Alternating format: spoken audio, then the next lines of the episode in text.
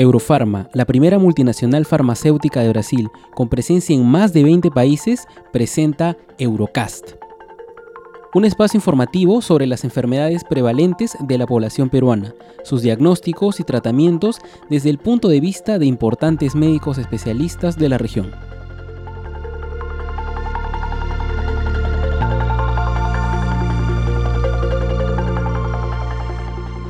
Reciban todos una cordial bienvenida a un nuevo episodio de Eurocast.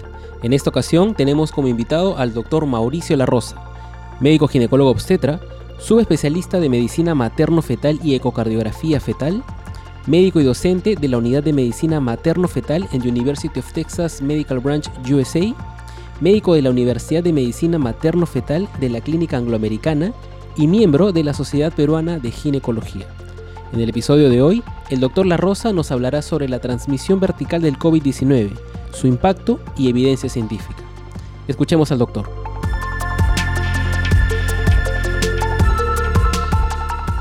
Buenos días, mi nombre es Mauricio La Rosa, soy médico materno-fetal, docente de la Universidad Peruana Cayetano Heredia y de la Universidad de Texas Medical Branch.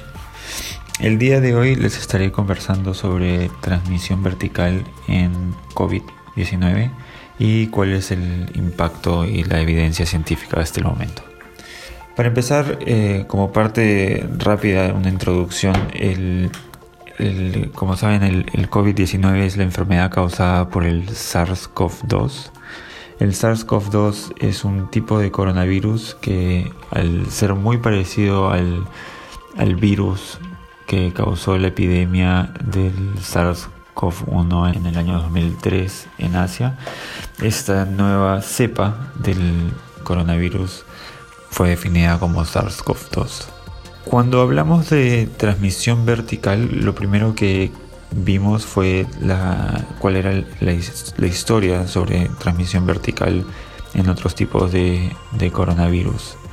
Y lo que Lo que teníamos hasta, hasta hace poco era que, si bien el, el número de pacientes que se habían reportado tanto durante la epidemia en Asia del SARS-CoV uno y también en Arabia del MERS, en ninguno de los dos hubo algún caso que haya sido confirmado de, de transmisión vertical. Esto para un, para un principio. Y luego, eh, durante los últimos cinco meses, han habido muchos artículos que han tratado de, de evidenciar si es que existe la transmisión vertical o no existe. Como un resumen inicial, el daño que hemos encontrado en las pacientes gestantes con COVID diecinueve es que aparentemente el COVID diecinueve no es un factor de riesgo para ser una enfermedad más severa que en la población general, pero sí es importante considerar que esta población es una población vulnerable. Entonces, cuando nos basamos en la evidencia científica, los primeros datos que queremos buscar en este momento, siendo la, la pandemia tan, tan reciente, es buscar cohortes o una revisión sistemática de cohortes que nos pueda explicar cuál es el impacto en los, en los fetos y neonatos. La publicación más reciente y más grande de De una, es una revisión sistemática publicada el once de junio en el Obstetrics and Gynecology eh, por Huntley. En ellos lo que publican son varias series de cohortes que tienen por lo menos diez pacientes y al final encuentran un número aproximadamente de, de datos de, de neonatos de aproximadamente trescientos diez neonatos. En ellos no se comprobó una transmisión vertical en ninguno de ellos. Cabe recalcar que estos, estas cohortes fueron todas de, publicadas ya sea en publicaciones de China, de Estados Unidos o de Europa. Entonces, basado en esta información, sabemos que la transmisión vertical no es frecuente. Y voy a explicar más sobre los siguientes estudios luego, pero si es que puede ocurrir que aún no ha sido comprobado que ocurra, este sería poco frecuente. ¿Y por qué? En principal por dos cosas. Han habido varios estudios tratando de encontrar la presencia de la enzima convertidora de angiotensina tipo dos del receptor, que es el receptor que utiliza el SARS-CoV dos para poder entrar a la célula humana, que es muy, muy prevalente en el área de respiratoria y hasta en el, en el gastrointestinal. Pero lo que se ha encontrado es que en la placenta, si bien está presente, no está presente de una manera muy, muy grande o muy, muy prevalente. Por otro lado, lo otro que hace que la transmisión vertical de ocurrir no ocurre de manera frecuente es, es la poca viremia que en la población general y la gran mayoría de pacientes con enfermedad leve a moderada presentan. Un estudio en Wang, de Wang eh, en, que publicó en JAMA al comienzo de la, de la pandemia en marzo demostró que al momento de recolectar P C R a nivel de sangre, solamente el uno por ciento de estos pacientes, de trescientos siete pacientes, tenía un P C R positivo. Esto hace de que probablemente el, el, la cantidad de virus que pueda llegar a la placenta y que pueda pasar la placenta es bastante, bastante limitado. Ahora, otro de los temas que encontramos que hacen que sea difícil la homogenización de la discusión de transmisión vertical es que no existe un solo criterio de definición de transmisión vertical que sea aceptado a nivel mundial. Pero el que más poder ha tomado es el, el que fue publicado por Saga en, en el Acta de Ginecología y Obstetricia en este año. El doctor Saga y el subgrupo recomiendan que se utilice como confirmado que haya, una vez que tengamos una paciente con COVID positivo, gestante con COVID positivo, se realice P C R de cordón umbilical o de sangre del bebé dentro de las primeras doce horas. Y esto sería confirmatorio de una transmisión vertical, eh, más no horizontal. Entonces, que esta infección haya ocurrido dentro del útero y que no haya sido por un contacto con la madre o con el personal de salud que puede haber estado infectado ya una vez nacido el bebé. Otra forma de poder eh, hacer el diagnóstico es mediante P C R de líquido amniótico, y este es importante de que sea recolectado antes de que exista la ruptura de membranas. Bueno, basado en esto, son muy pocos los estudios que realmente han recolectado sangre de cordón o eh, sangre viremia de, en el bebé o, este, o líquido amniótico. En, lo, en todos ellos el P C R ha sido negativo.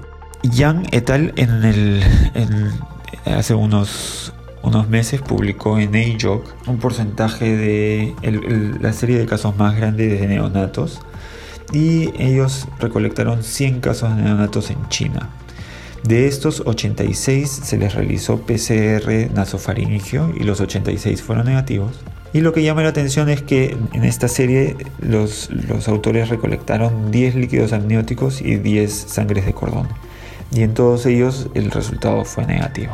Entonces, hasta aproximadamente marzo, basado en lo que había ocurrido en las epidemias anteriores y los datos que teníamos sobre la prevalencia en la población general, en la población neonatal y los datos de ciencias básicas, considerábamos que era muy poco probable de que exista una transmisión vertical. Pero en, a partir de marzo veintiséis comenzó a haber un poco más de controversia. El veintiséis de marzo en la revista YAMA se publicaron tres artículos que pusieron en, en duda la no transmisión vertical. El primero fue un estudio de Zeng et al. en el que se publicaron treinta y tres neonatos de madres que habían tenido COVID durante el embarazo, y de estos tres nacieron y a, los, a las, aproximadamente a las treinta y seis horas comenzaron a hacer enfermedad. Al, al hacer enfermedad se les hizo un hisopado nasofaríngeo y se, nos dimos con la sorpresa de, de que eran positivos. Si bien esto era bastante sugerente de una transmisión vertical o transmisión intrauterina, el hecho de una infección luego del parto no podía ser descartada, pero sí llamaba mucho la atención. Luego de eso, en la misma revista, en la misma edición, se publicaron otros dos artículos que también llamaban la atención sobre la posible transmisión vertical. El primero fue de Sen, en el que publicó el, la evaluación laboratorial de seis bebés que nacieron de pacientes con COVID diecinueve. En ellos todos tenían I G G positivo, y esto es completamente esperado, ya que el I G G cruza la, la barrera placentaria y hace de que cualquier bebé que nazca de una madre con alguna infección que ha producido I G G, el bebé la va a tener, y esto no es ninguna prueba de transmisión vertical. Entonces es muy, muy importante recalcar ese punto. Lo que llamaba la atención es que dos pacientes de estos seis tuvieron I G M positivo. Y la hipótesis o la discusión que, daban, que daba el grupo de Zeng es que al ser el I G M de mayor tamaño molecular, este no debería de pasar la barrera transplacentaria. Entonces esto era una prueba de que el bebé se había infectado antes de nacer, ya que había producido I G M de manera fetal, y eso era lo que estábamos, eh, lo que estábamos encontrando al momento del nacimiento. Acá hay dos temas que hacen que esto no sea un, una prueba confirmatoria de transmisión vertical. Una es que, como ya sabemos, definitivamente el, el SARS, el, las pacientes con COVID diecinueve tienen una, una afección placentaria que puede hacer que la barrera placentaria no sea tan eficiente, que podría hacer que pase el I G M. Y por otro lado, el valor predictivo positivo o la sensibilidad y especificidad, sobre todo la especificidad del I G M neonatal, ha sido por muchos años ha sido bastante discutida, y sobre todo para el tema de, de este virus. Entonces, basado en esto, no se puede tomar una, esto no puede ser de ninguna manera una, una prueba confirmatoria de transmisión vertical. Además, estos dos bebés, al momento que se les, se les realizó el P C R nasofaríngeo, fueron negativos. Y un estudio eh, por D O M, o un, caso, un reporte de caso de, de D O M, también fue presentado en ese mismo artículo, y se definió, y fue la, exactamente la misma situación en que se encontró I G M positivo a las dos horas de vida y a las dos semanas de vida, pero el P C R fue negativo durante todo este tiempo.